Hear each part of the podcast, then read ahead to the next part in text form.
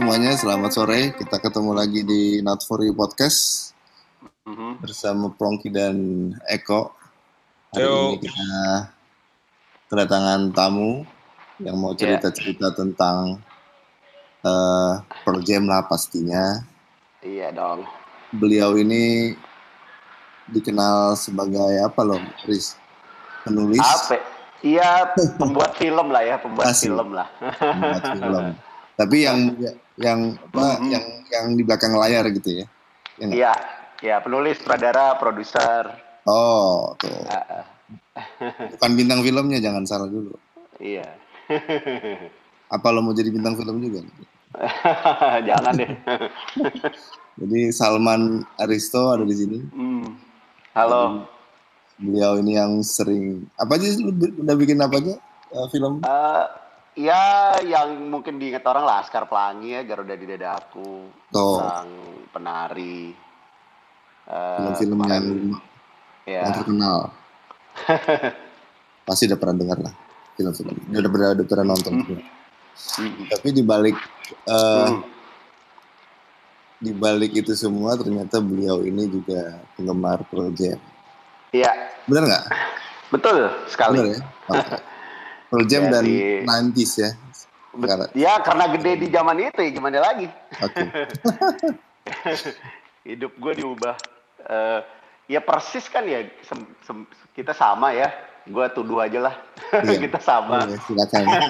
Saya Nggak- Seperiode, udah nggak bisa- seperiode. seperiode udah gak bisa ngeles lah kan kita sembilan persis 90 itu gue kelas 1 SMA Oh, tahun 90 Sembilan- itu. 90 itu se- eh, eh, eh, iya 91 99 91 lah pokoknya eh eh, eh eh, Tan tuh 91 ya? Tan 91 kan? Ya, ya. Ya 91. persis. Sem- 91 itu gue kelas 1 SMA. Oke. Eh, dan itu agak gue udah sering sih cerita ini tapi eh, karena ini di sini gitu ya. eh, Jadi Hmm. perlu diprologin. Jadi kebalik tuh gue tuh lucu tuh. Jadi pertama kali Ya, ya, ya. seperti dengan remaja yang lainnya adalah salah satu kitab panduan kita adalah majalah Hai gitu ya dengan salah satu Yoi, ya kan tentunya.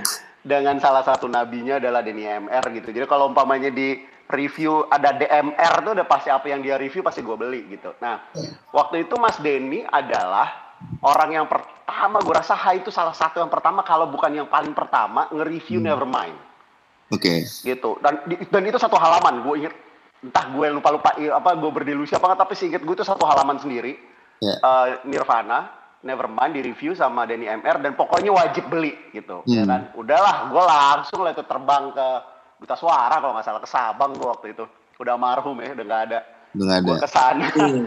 gue ke sana beli dan ya blown away Hmm. gitu. Eh, wah itu kaset gue dengerin bolak-balik kali ya. Itu weekend lah kalau nggak salah gue beli gitu ya. Gue lupa dalam periode berapa lama gitu gue gue punya eh, Nevermind itu gitu sampai Mhm. ya malam bersejarah yang mungkin kita semua juga nonton di Indonesia MTV Award di mana Pearl Jam Hmm. manggung ya kan Oh, Oke. Iya kan? Iya. MTV Award di mana Pearl Jam manggung. Wah itu gue bukan ya di atasnya blown away gitu. Gue kayak Hmm. ini datang dari planet mana gitu. Eh, eh, eh, Bener-bener kayak yang wah udah kebongkar lah ya. Sebagai anak lahir 80-an akhir kan ya terakhir ya GNR lah ya dewa kita gitu gitu kan. Dewa Hmm. gue adalah de- ya gue ngeband gitu ya. Dari SMP gue ngeband ya udahlah Dave McKagan dan kawan-kawan tuh udah ulikan sehari-hari gitu ya. Karena petas for destruction tuh putus beli putus beli gitu. Hmm. Dengan struktur yang itu kan kita kenal gitu ya kan. Nah sementara in a way Nirvana itu kan masih membawa itu ya. Gue masih kenal gue masih kenalin Sex Pistol Ya. ya kan? Masih ada masih ada semangat itulah gitu ya. Pang 70-an apa tuh masih bisa keraba sama gue nggak terlalu kaget yang eh, luar biasa tapi blown away karena anjing gila ya emosi ya lirik ya apa. Itunya lebih ke sana gitu ya kan. Hmm. mendadak datang dari generasi di mana ada lagu tentang ini nggak apa-apa kan ya ngomong agak ini sedikit ya tentang iya iya ngomongin tentang titit gitu skinny bob gitu ya kan gitu. Hmm. Eh, datang dari generasi yang gitu dengerin yang kayak begitu gitu terus tahu-tahu eh, come as you are gitu ya kan. Wah gitu itu blown away-nya lebih ke sana gitu. Tapi begitu gue denger Pearl Jam tuh bongkarannya lebih dari cuma sekedar itu termasuk ini, ini lagu apa sih? gitu ya kan. Hmm. ini musik datang dari mana strukturnya ajaib gitu ya kan hmm. sound terus gaya nyanyi udahlah semua kan vokal juga kayak paling deket siapa sih gitu yang keinget gitu pada saat itu paling Jim Morrison gitu tapi itu pun juga hmm. baru di Vitalogi ya gak sih gitu ya kan iya yeah. memorisonkan kan suaranya ini, gitu baru pelan-pelan ya baru baru meletek nih kelihatan gitu di awal itu kan hmm. kayak yang ini coming out of nowhere gitu kayak nggak siap gue nerima Pearl Jam hmm. itu hmm. besok paginya gue ke sekolah gue langsung nanya ada yang nonton nggak semalam? Tentu saja banyak yang nonton kan? Gitu. Hmm. teman-teman band gue hmm. apa segala macam anak-anak musik gitu ya anak-anak band di di, hmm. di, ke sekolah. Ada yang nonton nggak sama iya. Ada yang punya Pearl Jam nggak? Gue bilang gitu kan. Nah hmm. temen gue gue inget banget namanya Oni sampai hari ini. Uh, uh, uh, gue punya uh, tapi gue nyari Nevermind dia bilang gitu kan. Hmm. gue nyari Nevermind. Gue punya Nevermind. Akhirnya kami tukeran dan masing-masing nggak ada yang ngebalikin masing-masing ada yang ngebalikin kan kayak gitu kan. Gue yeah. jadi ya ya seperti sekarang gitu ya. Gue jadi di votingnya Pearl Jam dia jadi di votingnya Nirvana. Kembali ketuker gitu. Uh, hmm. bener-bener sedikit sekali ya. Uh, uh, bukan sedikit maksudnya nggak begitu gue jelas I'm a musik geek gitu. Gue musik geek jelas banget lah banyak banget album yang ini ada lagu yang mengubah gue tapi the whole album yang nge-shape gue tuh nggak banyak gitu ya. Apatas Production adalah salah satunya gitu uh, hmm. slang yang kampungan tuh adalah yang kedua gitu tapi uh, Iwan Fals belum ada judul gitu kalau boleh gue sebut gitu yeah. nah ini adalah yang yang yang yang yang yang paling kuat gitu.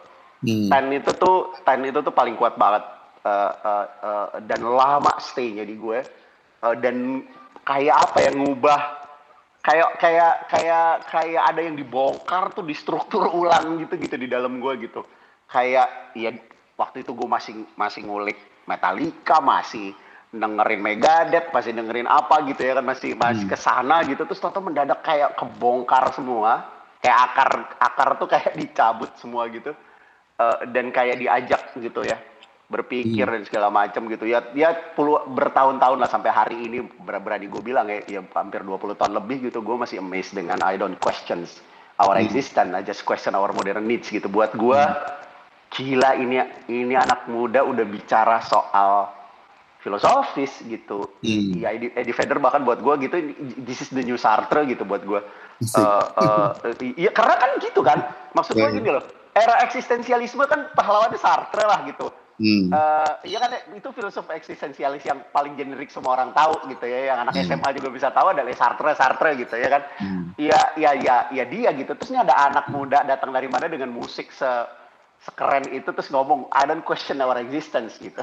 Kan gue yang anjing gila ini ini orang lompat banget ya. Ini siapa? Hmm. gitu buat gue waktu itu. Ya udah ap, apal mati itu. Uh, uh, apa ten itu dan terus ya. Ya habis itu ya do, apa versus keluar ya makin makin makin gila lagi gitu Vitalogi keluar. Uh, terus sampai sampai sekarang terus sampai sekarang. Dan Yeah. Dan gue kan masih terus bermusik ya. Sebenarnya film itu adalah sesuatu hmm. yang terlambat datang ke gue sebagai karir sebenarnya. uh, eh, okay. Gue baru bener-bener baru bener-bener pursue karir di uh, uh, film itu 2003 begitu pas sudah kerja kok gitu. Sebelumnya yeah. ya dari dari umur 13 tahun sampai sampai 2003 itu ya ngeband gitu. Jadi pingin jadi musisi. Mimpinya gitu. pasti main band lah ya. Ya, ngimpinya main band lah seperti anak 90-an lainnya gitu. Yo, pasti bolos sekolah, studio. Ke studio nongkrongnya. Kita kan dulu begitu. Nah, ya itu jelas pengaruh per game uh, uh, uh, uh, apa uh, terus terus ada ada 90s gitu, terus semuanya gitu ya. Jadi hmm. uh, gua gua simak tapi ya kayak Smashing Pumpkins, Nirvana dan yang lain-lain tuh kayak apa ya? Kayak menu tambahan aja gitu. Hmm. Uh, menu tambahan aja gitu. Yang selalu utamanya adalah ya per jam ngeluarin apa gitu. Itu yang yeah. selalu gue gue kejar. MTV itu pas Animal itu kan maksudnya? Iya yang yang 92 yang, yang si uh, bukan Jeremy, Jeremy. Eh, oh, oh Jeremy oh iya. Oh, ya, okay. Nirvana Nirvana Excel Excel itu loh yang si, oh iya iya iya yang si yeah, Kurt yeah. Cobain pakai piyama wears Excel wears Excel itu wears Excel Dave Grohl Where's lah, Axel? Dave uh, uh, eh Dave Grohl, where's Axel, where's Axel? Hmm. Yang Novoselic ngelempar bas ketiban sendiri itu loh. Mas sendiri. Iya. Abis itu baru yang animal itu kan kalau nggak salah. tuh. Ah, iya, Iya. baru animal. Apa Bener. tahun depannya kayaknya kalau nggak salah. Iya, tahun depan. Iya, itu pas pas ini tuh pas di Utero keluar tuh. Iya. dia mainin animal di MTV tuh. Betul. Makanya ada apa? Ada kayak kalau nggak salah ada artikel deh. Setelah Cobain bersembunyi keluarin di Newtero dia kaget ternyata band terbesar sekarang Pearl Jam bukan dia lagi. Iya, iya, iya, iya, bener, bener, bener, bener. Oh iya benar yang yang Jeremy Iya. gitu ya. Oke. Jeremy yang apa eh, sampai hari ini sih gue kok kayak gue ingatan gue sangat vivid sekali. Wah, videonya Hmm. udah ada pada di YouTube ya. Udah. Itu gue inget banget. Eddie Vedder nyanyi masukin jari ke mulut. Tapi begitu gue tonton videonya kok nggak ada ya. Kok malam itu gue ngerasa begitu ya. Hmm. apa yang apa yang di mana gitu kalau udah kecampur ingetan gue. Tapi kok rasanya malam itu gue melihat itu gitu. Iya. Tapi gue belum pernah ngelihat ada intensitas orang ber, bernyanyi apa berekspresi gitu ya. Ya nyanyi gitu vokalis lah gitu. Hmm. Dengan dengan ekspresi seperti itu gitu ya. Hmm. Eh, itu gue belum belum pernah. Eh, eh, eh, abis itu di- di- jadi gitu kayak lapis-lapisnya tuh banyak banget gitu. Pertama musiknya udah ajaib. Ini intro Hmm. depannya begini, ini begini, notasinya begitu. Iya. Eh, eh, eh, apa ya sebagai orang yang juga sudah mulai menulis lagu lah pada saat itu gitu ya. Hmm. Ini verse ke mana, barnya berapa, ini ya kuplet, kupletnya kagak kagak beres gitu ya kan. Ini ke mana Hmm. notasi nggak di? Paling deket paling deket itu ya. Tapi dengan bentuk musik yang sangat berbeda sekali ya ada dewa gue yang lain gitu dan ternyata mereka sangat dekat sekali gitu. Ya R.E.M itu yang paling Hmm. deket tuh yang gue inget tapi kan beda ya musiknya gitu. Maksud gue R.E.M ya R.E.M gitu. Maksud gue R.E.M sih another god gitu. Ini tuh kayak yang ini apa nih? gitu ya, ya R.E.M kan paling nggak patuh juga sama yang kayak begitu-begitu gitu kan. Eh, eh, Ma- Michael Stipe kan nggak tahu ya mau, mau liriknya begitu, notasinya nggak muat ya dihajar aja sama dia. Iya. Paling deket dan belakangan kan baru ketahuan kalau ya Eddie Vedder adalah seperti halnya juga Kurt Cobain juga ya fans beratnya Penggemarnya Ah. Rian. penggemarnya R.E.M termasuk juga eh, Tom York gitu kan. Hmm. Eh, ya kita tahulah gitu ternyata yang salah satu yang membentuk college rock dan jadi Seattle itu ya R.E.M punya sumbangan yang sangat besar sekali. Iya. Iya baru kebuka gitu petanya pelan-pelan. Oh iya iya iya iya. gitu. Cuman memang ya sampai hari ini ya ya ya siapa yang yang perjalanan eh, eh, eh, apa eh, paling deket perjalanan karir band semenarik ini ya Radiohead paling deket ya Iya, iya. maksud gue ya kan Hmm. paling deket gitu kejutan-kejutan itu eh, eh, paling deket yang gayanya modelnya similar seperti ini Radiohead. Cuman nggak tahu eh, beda beda beda pendekatan emosinya mungkin gitu ya di gue gitu Radiohead. Ya Radiohead juga sesuatu yang gue ulik tapi nggak tahu ketertarikan gue sama Radiohead lebih ke technicalities. Kalau gue lagi nyari sesuatu yang Hmm. teknis gitu ya kan pendekatan birama yang nggak standar atau apa dan segala macam mungkin gue dengerin gue cari ke Radiohead. Tapi kalau gue lagi pingin luruh aja udah semua gitu ya udah ya either gue balik lagi ke ten atau ya udah lah album per jam yang mana lah gitu Hmm. gitu Itu gue semua akan kembali ke situ gitu itu semua berarti di lo alamin pas SMA ya awal-awal itu SMA. Betul, betul. Ya gue ngalamin SMA kan berarti SMA tuh eh, eh, ten sama ten sama Versus. VS ya, versus ya. Hmm. Eh, kuliah tuh Vitalogi udah kuliah tuh. Itu ke- kejadiannya semua di kejadian kan di, di sembilan. Jakarta semua tuh. Eh, yang yang eh, yang yang versus sama ten Jakarta, Hmm. versus sama ten Jakarta. Gue kan kuliah ke Bandung. Oke. Vitalogi dengerinnya udah di Bandung tuh. Hmm. Eh, 94 kan ya, 94 ya, Vitalogi 94 ya. Iya, iya, sempat. Ya, Heeh. itu gue dari Bandung. Gitu. Jadi dua pertama tuh, dua pertama tuh di di Jakarta dan eh, SMA. Iya. Satu. Setelah itu lo masih dengerin per jam apa? Habis. Oh masih, sangat terus? terus, terus, terus, Terus ya? terus, terus. Sampai kemarin, ya ikutlah dalam dalam huru hara, tidak mengerti binaural dan riot act gitu-gitu. Ini apa sih gitu ya kan? Tapi tetap gue dengerin, tetap gue cari. Gue ya gimana? Gue 94 ya gue di Bandung. Apalagi gue ada di tengah ide itu dan manggung masih terus dong ngeband masih jalan terus. Gue punya band namanya Bandung pula lagi. Di Bandung pula lagi. Iya manggung masih bawain Pearl Jam. Gue ma- Not For You, gue masih bawain Not For, gue masih bawain Yield gitu. Eh eh, Yield tuh sem- sempet jadi salah satu lagu yang paling sering dibawain manggung tuh. Jadi kayak lagu wajib. Hmm. Eh, terus kita pernah bawain Present Tense. oh gitu. Wah, gokil, Eh, presentasi bawain. I- iya, kan waktu itu inget ini gak sih kok yang eh Pearl Jam Night yang di Hard Rock Oh ya. itu kan Silentium bawain Present Tense. Hmm, eh, ini MU Cafe. IMU, MU Cafe. Ah, Sarinah kan iya. bawa Sarinah. Hmm. Berapa Iya, lagu gitu, gue inget banget bawain Present Tense. Hmm. Lama banget. Present Tense. Nah, ditambah lagi gue ketemu Hmm. vokalis yang emang begitu di Bandung gue ketemu vokalis yang emang eh, eh, ditambah lagi ya itu vokalis gue 90s banget dan feder banget gitu. Hmm. Eh, eh, emosi pendekatan nyanyinya gitu. Dan itu ya nggak tau lah gitu maksud gue kenapa deket banget gitu. Kan feder ditemukan lewat tape ya. Hmm. eh, eh, eh, apa mereka ngirim tape kosong terus dikirim pakai tape balik kan gitu kan kurang bukan kurang lebih persis sama kayak gitu Jesse vokalis gue vokalisnya Silentium ditemukan pada saat itu juga kayak gitu jadi gue ngirim gue gue bikin iklan sama anak-anak di PR peran PR pikiran rakyat. Hmm. Ya.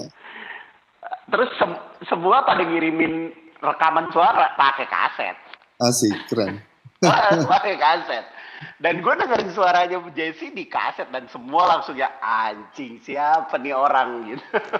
Gitu. Langsung ketemu langsung langsung formasi itu jadi jalan terus sampai terakhir lah gitu ya 2000 baru tahun inilah kita menyatakan apa ya buk ya nggak vakum nggak vakum sih gitu akhirnya jadi kayak ya udah ya kita ini dulu gitu eh, apa jalan jalan sendiri sendiri dulu makanya gue ngeluarin project project eh, sendiri gitu tahun ini gitu Hmm. Hmm. Gue tuh pernah nonton itu, nonton di Fair tahun berapa? 93 apa? Hmm. 93, 94 gue pernah nonton itu, ada band Bandung namanya The Wave. Kalau lo pernah denger. Hmm. Wave, The iya, Wave. iya, tahu tahu. The Wave itu, Hmm. nah dia pertama kali tuh gue lihat lihat band band Indonesia bawain Hmm. bawain Project. apa? per- Waigo saat itu. Oh, Dan- waduh.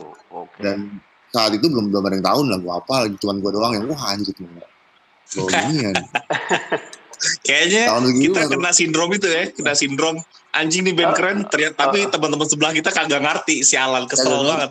Iya, eh, kesel banget tuh. Oh iya bener tuh. Itu ngalamin banget tuh. Jadi kayak kalau kalau ya kalau kalau di temen-temen gue, eh temen gue kan ada yang punya gitu satu. Tapi gini loh kayak kayak yang eh, mendadak jadi kesannya kayak, oh serius banget sih gitu. Hmm. Apa dengerin per jam gitu. Kayak kayak jadi kayak murung gitu.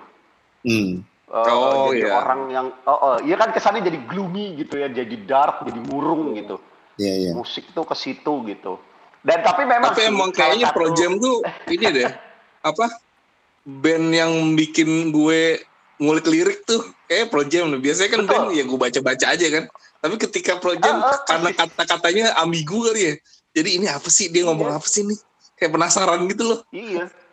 Iya, apalagi kan urban legend banget lah ya kita sama-sama tahu ya. One of the most misheard lyric kan even Hmm. flow gitu. Iya kan? Hmm. salah salah satu lagu yang paling sering salah dinyanyiin orang kan even flow. Eh, itu ngulik beneran ya jam kita kan bukan anak sekarang ya tinggal azat lirik ya, ya kan? Hmm. gitu. Kan nguliknya beneran dicari itu, apalagi kalau di teks itu kan kadang-kadang tulisannya juga ini apa sih? Gitu. Iya, Kan ditulisnya di kertas dolar itu kan jadi nggak kelihatan gitu. Mesti nyari nih ngomong apa nih orang.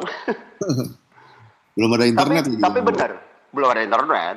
Tapi benar sama gue sama banget sama Eko. Eh, eh, iya salah satu yang membuat 90-an terutama grunge lah ya, ya dan terutama memang tentu saja lokomotifnya ada di Pearl Jam eh, yang membuat gue ngulik lirik termasuk Indonesia. termasuk di Indonesia 91 Hmm. slang rilis Iya.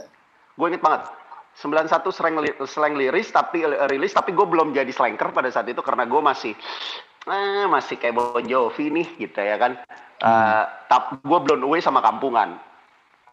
Ya itu Iya, ber- iya. tengah tuh ya di tengah-tengah lagi ngulik Jam gitu lagi nginiin lirik slang keluar pakai kampungan yang kurang lebih attitude-nya tuh sama gitu dan liriknya kan gila banget gitu Eh, eh, Iya. eh, kampungan Eh, apa ngecraft liriknya gitu ya seenak Hmm. rock and roll masih tetap dapet tapi kerasa bahwa ini dipikirin nih gitu nah ya Pearl Jam tuh itu nah itu yang menyebabkan buat gue yang juga seorang dari dulu gue film geek dari kecil udah jadi gila film dari umur lima tahun. Cinta pertama gue mungkin film kali ya sebelum Hmm. gue mendengarkan Rolling Stone, Beatles dan yang lain gitu dan membaca Khairil Anwar ya gue udah jatuh cinta duluan sama film.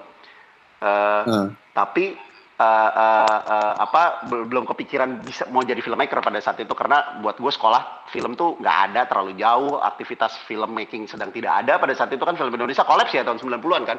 Iya, yang dekat kan patungan goceng-goceng nyawa studio gitu ya kan? Eh, Hmm. dibandingin minta minta duit buat dibeliin kamera ya lebih make sense minta dibeliin gitar kan gitu.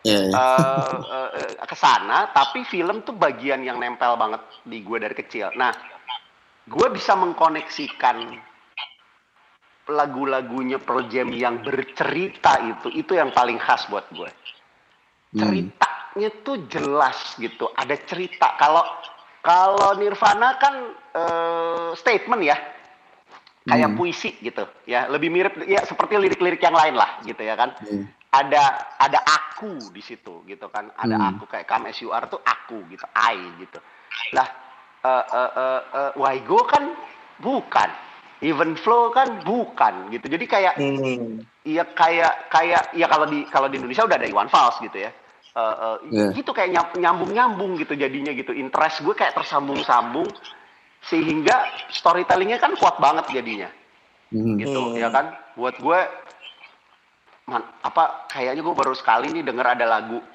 dari sudut pandang seorang anak yang diperlakukan seperti orang gila gitu ya. Pada saat semua orang belum ngomongin mental health wah gue udah keluar loh gitu. Ya kan? Wah gue udah duluan ada gitu ya. Jam udah ngomongin soal itu gitu. Misunderstood gitu. Gue bilang wah gila ya gitu. Nah itu deket gitu sama hobi gue pada kegilaan gue nonton film gitu. Nyambung nyambung gitu. Dan dan dan belakangan juga terbukti gitu ya ke- di perjalanan karirnya gitu walaupun eh, eh, enggak semua walaupun Eddie doang gitu ya Eddie Vedder doang eh, ya per jam pun dekat dengan itu gitu ya Eh, bah- bahkan tanpa tanpa secara langsung kayak salah satu serial favorit gue sepanjang masa adalah Friday Night Lights Hmm. ya kan oh itu berapa kali lagunya Pearl Jam ada di serial itu Iya. Iya kan? Ada berapa Hmm. kali tuh. Hmm. Wah, gue makin jatuh cinta sama serial itu. Itu aja eh, eh, eh, eh, udah yang membuktikan bahwa ya memang memang ceritanya tuh kuat gitu. Eh, eh, eh, apa? eh, Pearl Jam tuh kuat kuat banget gitu di di di part itu ya. Itu tadi kalau Eko bilang jadi ngulik lirik sih, iya karena memang itu ya. Iya, iya. Gitu. Dan Dia memang banyak.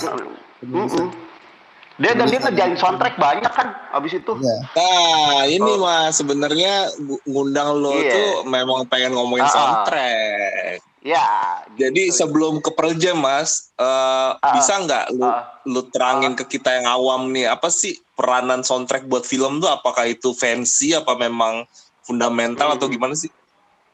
Nah, dikit dikit ya, menarik nih. Soalnya gini, ini ini ini sepanjang pengetahuan gue. Mungkin data gue bisa dikoreksi, tapi seinget gue yang bener-bener dedicated soundtrack gitu ya. Hmm. Lagu yang betul-betul dibuat karena ada filmnya. Jadi ada filmnya dulu, terus lagunya baru dibikin. Gitu. Yeah.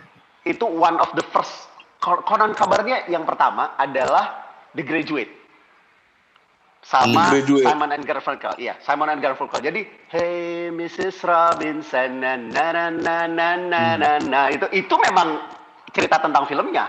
Hmm. Si Mrs. Okay. Robinson itu kan, ya kan emang. Yeah. Jadi, itu betul-betul dipesan gitu si Simon dan Garfunkel dipesan oleh oleh oleh eh, sutradara dan produsernya untuk bikinin lagu dong gitu buat Hmm. film ini. Nah, Hmm. itu memang kan itu film di- dianggap sebagai salah satu film pemberontakan itu kan tahun 67 ya akhir akhir 60-an menuju ke 70 lah ya film itu. Oke. Ada di masa-masa Flower Generation dan yang lain-lain ya pemberontakan terhadap kaum tua itu kan tinggi. Itu kan film sinikalnya luar biasa terhadap kaum tua.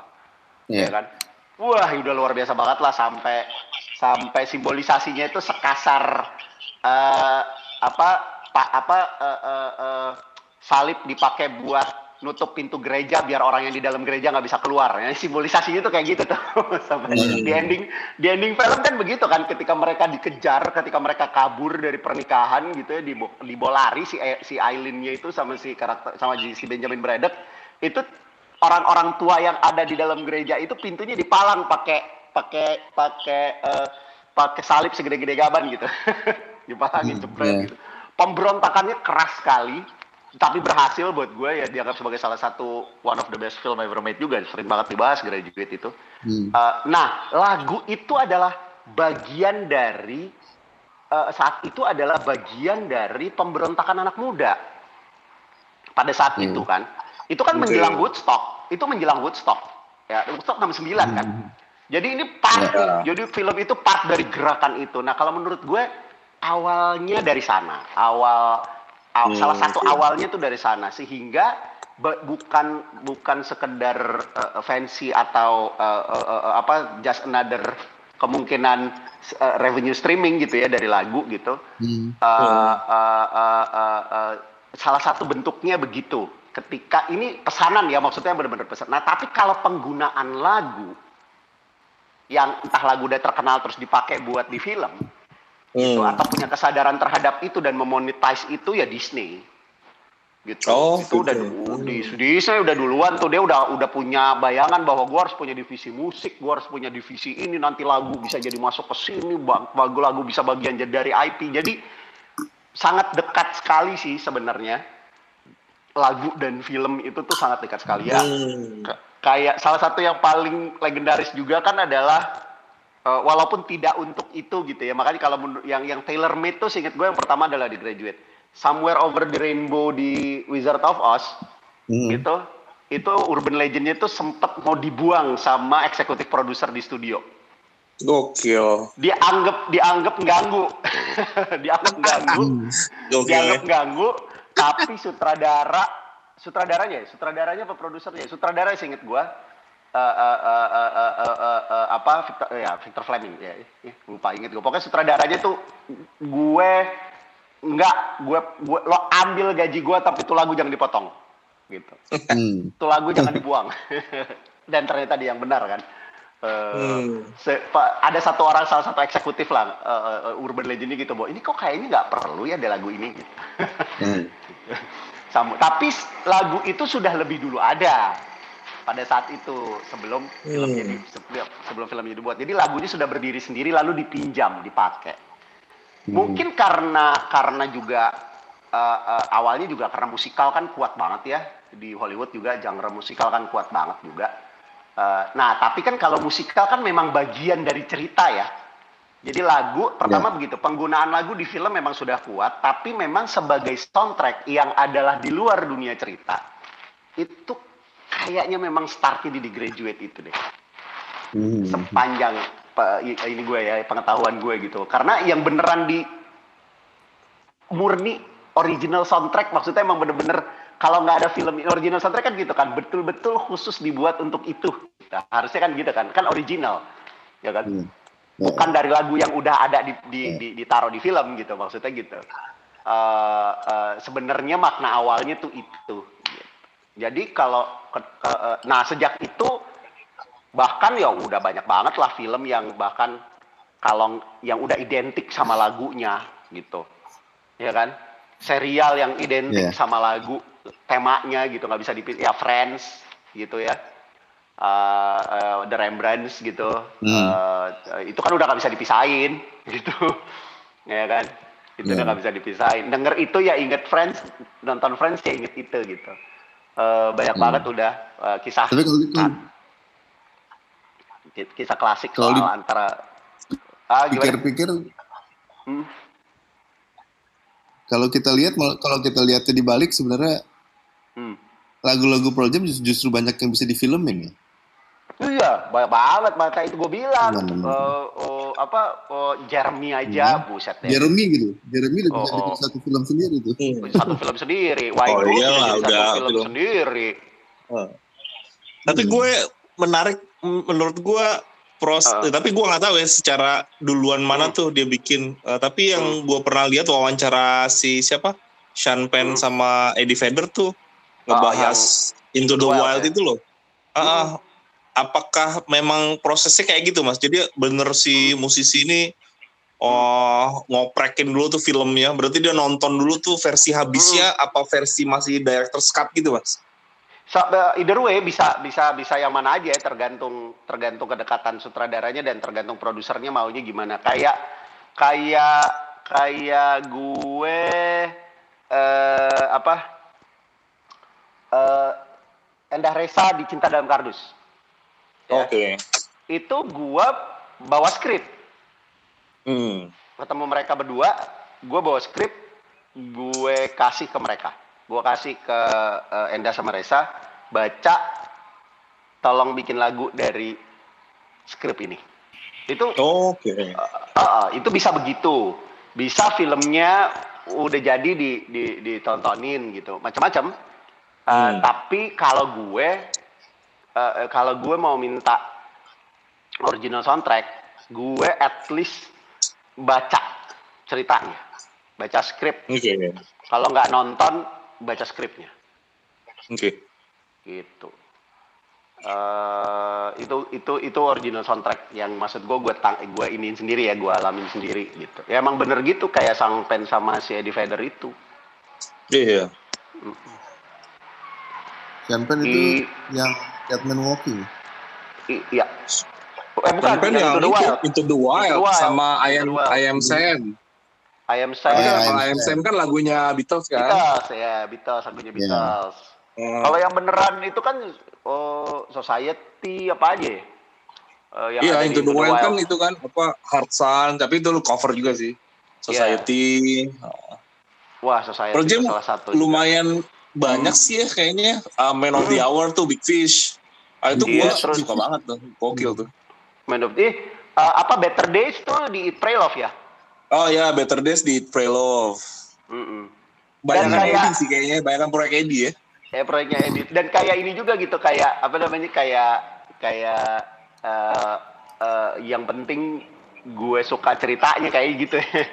Gitu. Iya banget ya Eh, yang eh, makanya dia nggak kerasa apa bukan ini cukup rajin gitu tapi eh, nya- nyangkut banget sama eh, eh, apa nih ini banget blending banget sama cerita filmnya. Hmm, jadi betulan membuat lagu buat film itu gitu. Lebih sering begitu kan? Lebih sering Iya, begitu. Ayam Sam aja ya bikin buat film itu gitu yang remake lagu-lagunya Beatles buat film itu gitu. Hmm.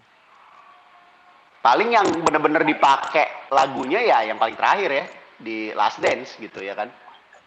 oh iya. Itu Kita di, Hmm, di- itu gimana mas? Menurut lu sebagai orang film memasukkan lagu kayak gitu di ending episode Wah gitu? gila sih, gila sih. Dan dan ya, ya maksud gue ya makin makin makin ketahuan sih ya, pem- pembuat filmnya memang punya apa ya, punya pemikiran yang cukup kompleks ya maksud gue eh, eh, apa maksud gue cukup cukup eh, eh, eh, menyeluruh gitu. Dia tahu kan kan itu buat kita trivialnya banyak banget tuh. Eh, Hmm, ya hmm. itu pasti fans lah udah pasti itu satu gue yakin bang gue berani bertaruh sutradaranya atau siapa pun yang terlibat di di project itu kayaknya sutradara itu pasti fans di project udah pasti. Gue yakin itu karena koneksinya kan ya dia tahu bahwa Pearl Jam fans sport bahkan Muki Blaylock gitu-gitu yang kayak gitu-gitu tuh kan jadi nyambung Iya. banget gitu ya kan koneksinya tuh kok Ya, ya dan pas ya, eh, gitu Hubungannya Rodman sama Pearl Jam kan juga dekat. Uh, oh, juga. Chicago banget lah, Wah, Eddie Vedder. iya. Gue pernah ngeliat ada tuh bela apa apa klub klub baseballnya tuh yang mati-matian dibelain. eh, eh, itu apa, uh, uh, Chicago Cup, Cup. eh, Chicago Cup. iya. Eh, ini Ya, loh, sampai- apa, gue pernah nonton videonya Rodman Iya. ngebahas ten. Ya, Oh ya? gue Oh, oh. gue pernah lihat gue. Gue ingetnya beneran. pernah baca di Kompas, Dennis Rodman itu kan orangnya nggak mau nggak mau ikut briefing ya. Kalau si pelatihnya tuh briefing dia pakai Iya, earphone. Di wawancara gue daripada dengerin siapa Phil Jackson ya. Nah, Daripada salah. dengerin dia mendingan gue dengerin Eddie Vedder, gue dengerin Hmm. Indifference kata dia. Eh, dan dan ini banget loh. Eh, apa maksud gue untuk pengakuan dia dia bilang ah gue tuh cuman fans denger aja segala macem. Iya fase. Hmm. fase banget. Iya. Eh, ya, emang penggemar gitu walaupun mungkin penggemar yang pasif gitu ya cenderung denger aja gitu tapi ya dia pa- pasif banget emang fans. Emang fans. Dan dan eh, eh, tepat sih itu itu mahal sih eh, eh, momennya. Sama kayak eh, apa ya eh, ini. Ada satu lagi filmnya juga kayak begitu. Coba lo tonton ulang eh, eh, eh, tonton ulang lagi Breakfast Club gitu ya. Hmm. Eh, eh, coba bayangin kalau nggak ada lagunya Billy Idol di ending. Hmm, Oke. itu kan Hmm. legendaris banget kan. Don't you Hmm. forget about me. Itu kan jadi lagu kayak perlawanan banget gitu ya kan. Filmnya juga kayak gitu gitu. Pada itu lagu tuh kayak icing the cake-nya Breakfast Club dan itu nggak bisa dipisahin orang Hmm. inget Billy Idol Billy Idol lagu itu eh, Billy Idol lagu itu ya inget Breakfast Club Itu lagu Simple Minds. Lagu Simple Gitu. Minds. Iya. Enggak, Billy Idol. Yang don't you Lagu forget Simple- about me. Teman. Itu simple main emang. Bukan Billy Idol ya? Si itu Billy Idol, Billy Idol deh. Iya. Itu Simple Minds. Ya lagu Simple Minds ya. Ya itu lagu Mana? nempel banget Hmm, dan iya. dan jadi apa ya? Jadi jadi ikon bareng sama filmnya. Gitu. Iya, benar. jadi ikon bareng sama film. Ya contoh paling generiknya mungkin gue sih eh, eh, eh, nggak terlalu antusias membicarakannya adalah My Heart Will Go On dengan Titanic ya gitu. Hmm. Eh, gitu ya kan. Atau Frozen dengan Let It Go gitu. ya kan. Itu Eh. itu itu itu contoh gitu. Kalau Nah, ini Laskar Pelangi gimana Laskar Pelangi? Nah, Laskar Pelangi itu salah satu original soundtrack karena memang dipesan buat filmnya. Hmm, hmm. Oke. Dipesan memang buat filmnya. Jadi ya dibuat Hmm. karena memang diminta untuk ngisi filmnya. Untuk jadi lagu yang mengi, eh, eh, jadi soundtracknya eh, eh, eh, filmnya. Gitu. Society sih ya yang paling kuat ya kalau kalau perlu. Yoi. Eh, Defender ya. Into the Wild tuh buat gua pas banget kalau pas nonton filmnya tuh gila semua lagu tuh. Bahkan Oh, lagu yang nggak ada liriknya tuh loh yang cuma teriak-teriak kayak orang Indian tuh. Oh iya iya Pas, apa pas nunjukin apa gunung-gunung gila kata Ah. gua. Eddie Vedder Iya. parah. Parah Dia sih. ini banget sih. Makanya Sean Penn cinta banget sama Eddie Vedder dia bilang gila kata dia gua sampai Uh, uh. nggak bisa ngomong pas denger lagu-lagunya Eddie Vedder kata dia. karena mungkin ideologi klik kali ya gitu filmnya ceritanya gitu sama Ya, sama Eddie, sama Eddie emang Eddie. suka banget sih sama kenaifannya si McCandles itu. iya Betapa menolak menolak modernisasi banget kan dia. Iya dia sebagai orang yang banyak mempertanyakan banyak hal gitu Yoi. ya. Gila, iya. dia sangat ini makanya kerasa banget society itu gila sih buat gua eh, eh, eh, apa lirik eh, eh, eh, writingsnya gitu ya writing Hmm. lagunya gitu itu buat gue salah satu yang oh oke ya dia melakukannya lagi lah gitu tapi kalau per jam sendiri ada nggak yang bener-bener eh jadi apa eh, bikin soundtrack enggak ya kalau mereka bikin gitu as a band gitu as a project bikin tuh kayaknya enggak ada ya Kayaknya Man of the Hour itu deh. Soalnya itu the nggak ada di, Hour, iya, iya, nggak iya. ada di Iya, mana-mana tuh. Adanya Iya, di iya, itu dia tuh. single doang kan. Iya, itu dia tuh satu tuh. Sama single Last sih. Kiss tuh, Last Kiss single. tuh jadi soundtrack ya? Film single. Apa? Last Kiss, Last Kiss tuh jadi soundtrack gak sih enggak ya? Ya walaupun itu remake. Laskis enggak, Laskis jadi Enggak itu ya? apa yang oh buat iya, refugee itu Sarajevo. Ah, refugee Ya. ya. Sarajevo. Iya, iya. iya. sama Iya, Man Soldier of the? Hour. Soldier of eh, apa sih? Soldier of Love, Soldier of Soldier Love. of Love. Oh, ini. Ya, yang gue tahu eh, perutnya Man of the Hour sih.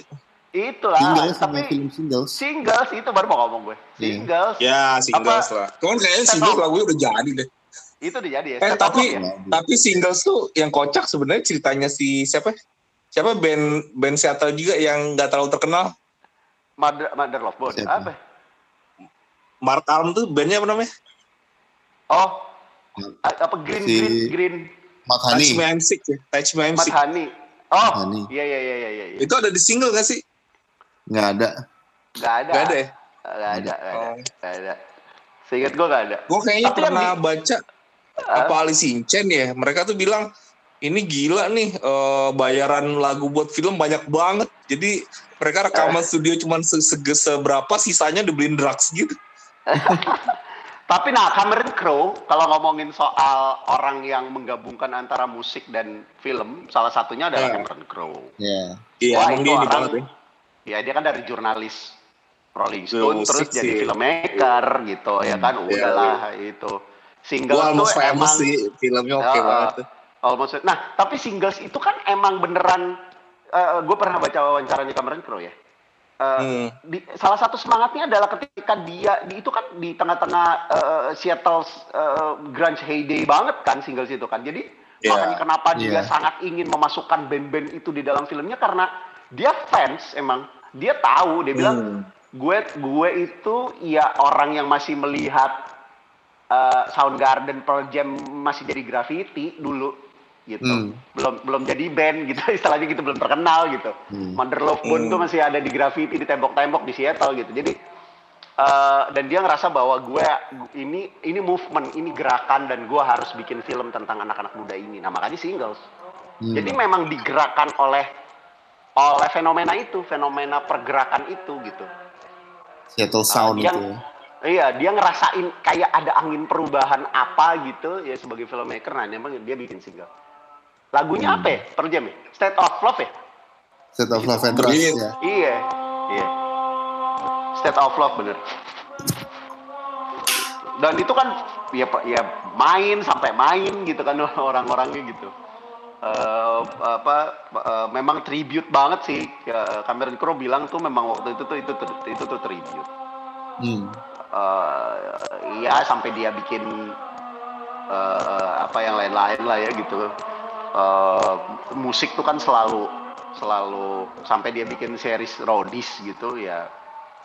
Eh, salah satu filmmaker yang memakai inspired by musik lah.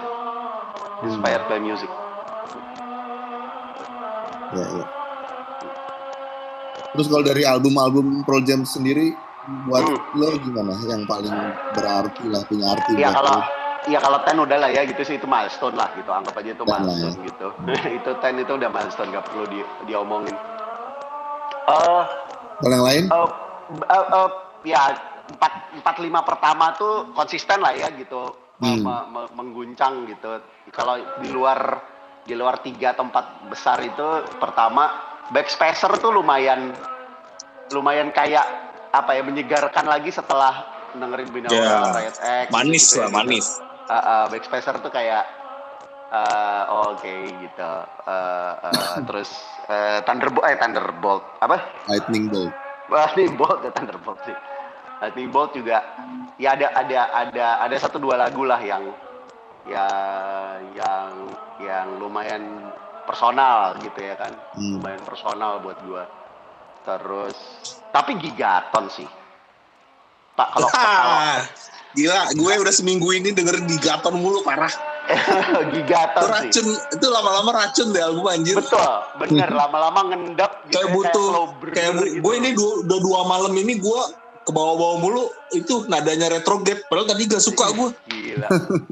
Gila sih hampir semua tuh, hampir semua tuh bunyi banget lagu-lagunya gitu ya. Gue nulis review panjang lah soal Gigaton ya itu dia.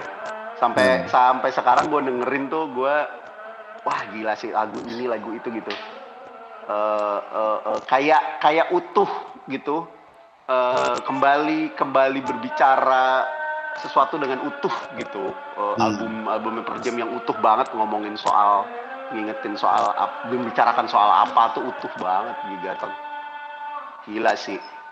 Bahkan gue baru mengerti clairvoyant ya setelah dengerin utuh satu album ketika pertama kali sebagai single doang agak-agak yang hmm, oke okay. nah, another eksperimental kan gitu kan.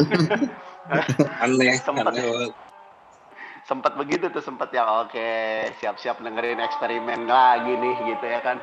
Sampai begitu dengerin satu album gila. Dahsyat ya. Hmm gue sih oke. Okay. gigaton. Lagu terbaik buat lo apa lagu terbaik? Wah berat banget sih. Kalau lagu terbaik uh, uh, apa ya mesti mikir. Ada banyak. Uh, hmm. UTF ya. Uh, uh, uh, Just Bridge Future Days. Uh, itu masih selalu gue dengerin gitu sampai hari ini gitu uh, masih selalu berusaha gue nyanyikan ulang. Uh, kalau lagi melo gitu ya kan uh, uh, lagi butuh uh, uh, uh, uh, sesuatu yang optimis tapi nggak cengeng gitu ya. Uh, hmm. manis tapi nggak sakarin tuh ya gue dengerin denger denger lagu itu gitu. Tapi uh, kalau yang bener-bener uh, uh, apa? Uh, uh, me membuat gue be be berpikir. Kalau denger tuh uh, uh, uh, uh, bertanya banget nih garden ya. Garden tuh garden. uh, Garden tuh sampai mistis lah Garden lah. Mistis tuh Garden ya itu mistis banget gitu. Bisa diinterpretasikan ke mana-mana gitu ya. Yo, iya. Uh, bisa dibawa ke mana aja gitu ya. Sementara kan lagu-lagu yang lain fix ya. Jeremy Waigo ceritanya, Even Flow ceritanya tentang homeless apa dan segala yeah. macam. Itu udah fix. Garden Sementara ambigu, Garden tuh bisa lo punyain gitu. Yeah. Garden tuh bisa lo punyain gue lagi pengen menerjemahkan ini sebagai uh, tidak sedang tidak dimengerti sama orang lain gitu misalkan gitu ya hmm. atau gue yeah. sedang berusaha untuk memahami sebuah situasi yang gue nggak gue nggak ngerti atau pengorbanan nah, kayak gitu gitu tuh uh, uh, hmm. ini banget garden tuh multifungsi garden tuh multifungsi uh, tahun baru masih ya society ya gila ya kalau umpamanya mau mau sering gue kutip gitu itu dia tuh yeah. uh, band, band yang paling sering gue kutip atau musisi yang paling sering gue kutip liriknya mungkin adalah iya ya kalau yang luar ya gitu ya kayaknya ya Pearl Jam gitu hmm. karena kayak gue lagi ngomongin soal sosiologi atau sosial apa lagi berusaha untuk mem- lagi diskusi soalnya masyarakat masyarakat tuh gimana sih Indonesia lagi gini apa segala macam gue pasti akan me- mengingat dulu society itu gimana ya liriknya gitu gitu Ah iya gitu. udah kayak tesis society itu. Iya, udah kayak kumpulan Berat. kumpulan pemahaman soal masyarakat dikumpulin jadi satu gitu. Karena diomongin semua Oke, loh. kalau dari gitu. Ya. Dari lirik, dari lirik lu sebagai penulis apa yang menurut lu paling menarik lah Oh iya balik lagi ya, uh, uh, ya itu dia gitu. Karena gue selalu bergerak dari dari lirik gitu ya. Ya dan betul ya Perja mengubah mengubah bagaimana gue melirik menulis lirik lagu bahkan uh, pada saat itu gitu. Uh, uh, hmm. uh, uh, Garden uh, itu salah satu ya itulah ya udah ada kutipan yang paling paling gila itu tadi gitu. Tapi kayak bahkan kayak uh, oh satu gue lupa tadi satu lagi uh, elderly woman behind the counter in a small town. Wah itu gila hmm. sih. Kenapa mas? Uh, Kenapa? Uh, yang ngomongin soal memori dengan cara gila fingertips memori. Ya, itu adalah sidik. Ya, gila sih. Itu gila sih. Itu uh, pendekatan apa ya ngomongin soal soal kota. So, bukan kok ya kota dalam artian uh, uh, sebagai tempat lo hidup gitu ya. Gitu uh, dengan pendekatan yang seperti itu gitu ya dengan pendekatan lirik yang seperti itu lalu songwriting yang kayak gitu ya lagunya kayak begitu gitu uh, uh, gila banget sih so far yang second second contender yang buat gue lumayan oh, bukan lumayan ya salah satu yang terbaik juga ngomongin soal memori ya Counting Crows gitu itu itu itu nomor okay, tiga tuh yeah. jadi R.E.M. Pearl Jam Counting Crows uh. kalau gue uh, ya dia kalau ngomongin memori itu juga juga asik gitu Counting Crows tuh. Sudut pandangnya beda banget. Uh, hmm. August and Everything After tuh biasanya gue dengerkan setelah gue habis dengerin Ten gitu. Gue biasa habis itu apa ya oh pasti ke August and Everything After. Itu kalau ngomongin soal memori apa segala macam tapi Elderly Woman Behind the Counter sih ya itu juga maksud gue cara pendekatan lirikal gitu ngomongin soal uh, uh, kayaknya ada ada unsur kayak kehilangan faded gitu ya lah orang yang lo bakalan lama-lama hilang gitu memori itu serapuh itu gitu itu tuh yang gue yang gue dapat ya gitu ya interpretasi hmm. gue tuh tentang lagu itu dan itu lumayan asik banget sih uh, uh, pendekatan. Lagu itu tentang Alzheimer kalau nggak salah. Kenapa? Tentang Alzheimer kalau nggak salah. Iya itu. betul makanya kan tentang memori bahwa bahwa lo hmm. lo tidak bisa ngapa-ngapain gitu ya betapa waktu tuh rapuh banget ingatan tuh gitu loh Uh, dan, yeah, yeah. dan dan manis banget gitu lagunya gitu ya maksud gue bukan manis ya maksudnya uh, uh, uh, bayangin aja gitu uh, uh, di, dinyanyikan dengan cara se, se sehikmat itu sehusuk itu gitu ya hmm. uh, asik banget sih itu itu itu salah satu yang buat gue yang ah gila gitu waktu itu pertama kali denger Daughter juga salah satu yang mengguncang gue sebagai single ya waktu itu ya hmm. uh, siapa sih yang ngomongin uh, disleksia gitu 92 yeah. iya kan hmm. uh, tahu-tahu ngajakin kita untuk berpikir soal disleksia gitu ya kan kan hmm. kampret gitu gue pertama kali denger ya gila gila nih band gila nih emang ini band gila ya udah gitu-gitu aja gitu kerjanya begitu aja gitu anjing sinting gitu ini siapa ya yang dan ditulis dengan sudut dan itu kan sudut pandang yang uh, enggak nggak lagi-lagi kan waktu itu tidak I gitu, bukan hmm. sebagai gitu. Jadi kayak kayak ada layer yang selalu jadi selalu kompleks tapi dia juga masuk ntar ke dalam lagunya gitu. Writingnya kompleks banget buat gue. Yeah. Terus tato don't call me daughter tapi di atas kan nggak me gitu. Hmm. Pendekatannya nggak begitu kan awalnya gitu gitu. Terus tahu kok writing loh kok dia bisa enak banget tau di sini jadi mie gitu kan ini tadinya kan nggak ada orang pertama iya iya iya kan lirik pertamanya kan gitu iya kan gitu. Nggak ada nggak ada nggak ada sudut pandang orang pertama tidak terlihat ada sudut pandang orang pertama. Dan itu clever banget sih buat gue taktiknya ya hmm. strateginya gitu menulisnya gitu.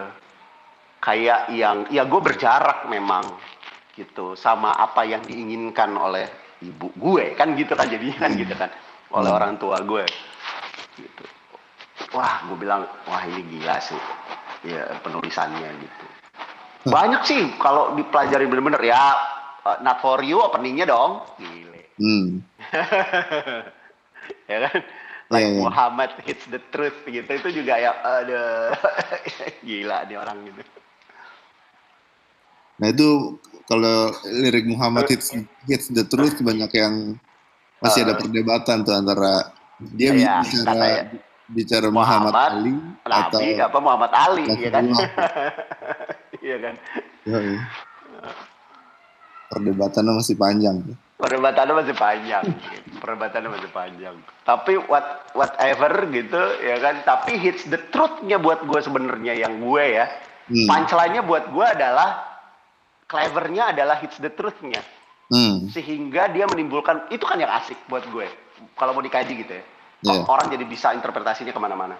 Karena hmm. dengan sangat dengan sangat cerdas sekali hits the truth gitu. Hmm. Ya kan? Orang bisa menerjemahkan itu Muhammad Ali karena ada kata hits di situ. Yeah. Ya kan? Tapi ketika ada truth, ya ini jangan-jangan Nabi Muhammad. Nabi Muhammad. Iya hmm. gitu jadinya kan. Yo, iya. Wah, asik banget sih writingsnya asik sih Eddie Vedder sih uh, kalau buat kalau dalam kalau sedang ada dalam ini terbaiknya ya gitu karena gue ada masa-masa di mana juga gue nggak ngerti hmm. gue nggak yang hmm, hmm, hmm, hmm ya, ya kalau buat gue masa-masa masa-masa gue agak sedikit dingin sama Pearl Jam tuh binaural sama Riot X sih. Oke. Okay. Gitu.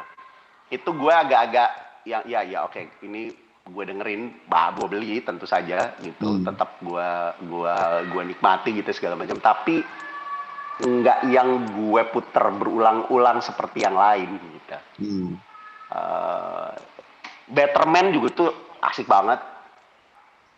Gini, satu hal lagi yang gue gue suka dari Eddie Vedder adalah dia penulis zamannya. Hmm. Dia berhasil menangkap zeitgeist semangat zaman. Hmm. Uh, no code no code itu eh oh, no code Vitalogy itu kan 9495 ya. Vitalogy uh, ya 94. Eh, iya, Vitalogy kan 94 gitu sampai 95 lah ya umurnya kan panjang hmm. gitu ya. Hmm. Itu wacana wacana feminisme itu sedang mengalami penguatan setahu hmm. gue. Yeah. Itu gue di kampus pada saat itu, ya kan? Ya kita hmm. semua sedang ada di kampus dan menuju ke 98 kan. Ya apa pun hmm. juga sedang dipakai untuk sebagai wacana pemberontakan untuk terhadap segala macam penindasan termasuk wacana-wacana uh, uh, uh, feminisme kan.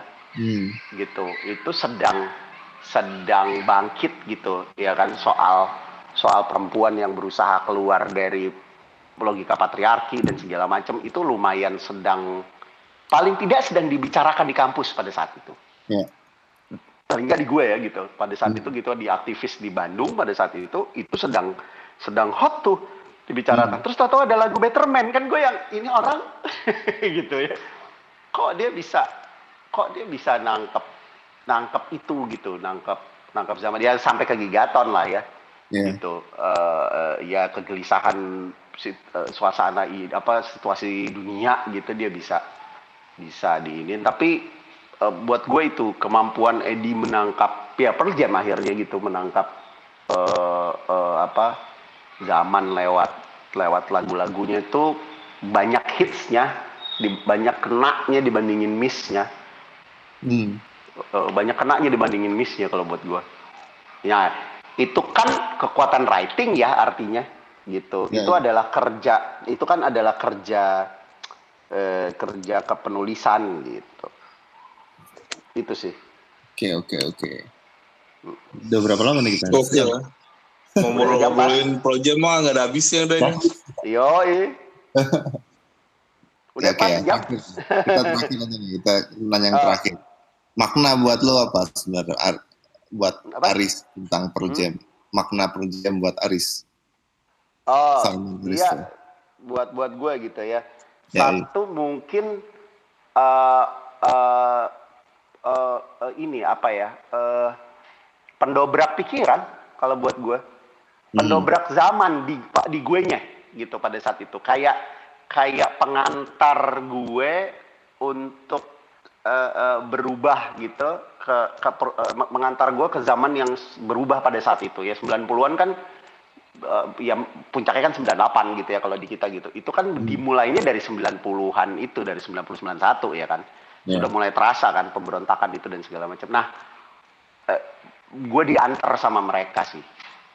Kalau hmm. yang dari dari luar ya gitu. Gue gue di dibongkar dulu gitu gue bilang gue kalau ngomong gitu gue am kalau ya Nirvana pertama kali membuat gue blown away tapi ya per jam membuat gue shattered gitu berantakan gitu terus hmm. disusun ulang gitu gue menyusun ulang uh, oh iya ya lagu ternyata bisa begini oh berkarya itu begini bisa nggak cuman sekedar bikin lagu cinta doang hmm. bisa nggak cuman sekedar uh, protes doang atau apalah gitu maksud gue bahwa lagu tuh yeah. bisa sedalam ini bisa dibuat dengan cara seperti ini uh, bisa menangkap zaman gitu ya dengan dengan sangat uh, uh, baik bahwa musik rock bisa bisa begini gitu. Hmm. uh, uh, itu buat gue uh, itu ya uh, apa kalau ditanya apa ya itu yang merekonstruksi merekonstruksi gue untuk siap masuk ke zaman perubahan di 90-an ya salah satunya adalah Pearl yang paling uh, apa paling uh, signifikan. Berat banget nih kayaknya karena gue sangat inspired sama musik karena hidup gue hidup gue tiga cuman film buku sama musik gitu. Ya tambah sepak hmm. bola lah gitu. Jadi yeah. uh, uh, uh, tiga itu pergerakannya selalu dari situ. Gue nonton film apa zaman itu ya maksud gue gitu. Gue nonton film apa oh gue bisa semingguan lebih ngomongin film itu doang gitu kalau ada film bagus banget gitu misalkan. Hmm. gue dengerin musik apa lagu apa gue begitu gitu. Uh, baca buku apa gue akan akan ngomongin itu. Jadi ya memang besar pengaruhnya gitu makanya beli album kata orang bagus terus jelek, wah gue marah-marah tuh bisa tuh gitu. bisa sebelnya panjang tuh gue gitu. Uh, direkomendasiin atau baca apa terus ternyata begitu gue dengerin ah nggak oke okay, ternyata gitu gue bisa yang oh bisa yang itu bisa sewot hmm. gitu nah ketemu yang kayak begini ya nancep makanya jadi nancep banget hmm. gitu. Hmm. Oke oke. Gitu. Ini kayaknya kayak kita kita perlu bikin podcast tentang REM atau Counting Crows nih kayaknya kita. Waduh, mau banget. Mari. Oh, REM mah lebih berbusa-busa lagi gue. Gue beneran. Jarang soalnya. Gue membreakdown satu persatu album REM. Jarang orang yang suka REM di di di sini sih setahu gue ya. Gak banyak. Meskipun di Amerika udah sangat legendaris sekali, tapi di sini paling orang iya. tahu apa Everybody Hurts dan Losing yeah, My Religion. Uh, dua itu gue tuh pintu masuk pertama gue uh, uh, uh, uh, apa uh, uh, ya tentu uh, apa uh, tentu saja Out of Time gitu. Uh, hmm. Tapi gue udah denger duluan nama mereka disebut-sebut gitu. Jadi yeah. ya oh begitu mereka mengglobal gue mundur ke belakang gue nyari. Hmm. wah dan pada saat itu pada saat gue mulai melacak mereka gitu pas di Bandung jadi enak gitu banyak kolektor-kolektor gue ketemu hmm. murmur ketemu apa segala macam jadi gue enak tuh ngelacaknya. Hmm. ketemu gitu dengerin mereka dari awal dari awal banget banget. Ya ya ya. Oke kalau gitu. Sip. ada lagi mau Thank ditanya Eko gimana Siap, seru, gokil. Thank you banget. Sama-sama kita ya. ketemu lagi mungkin nanti mudah-mudahan ada podcast RIM ataupun podcast konten. Siap. Oke, thank you. Thank you. Thank you. Stay safe. Okay. Safe, safe. Safe. Bye. Bye.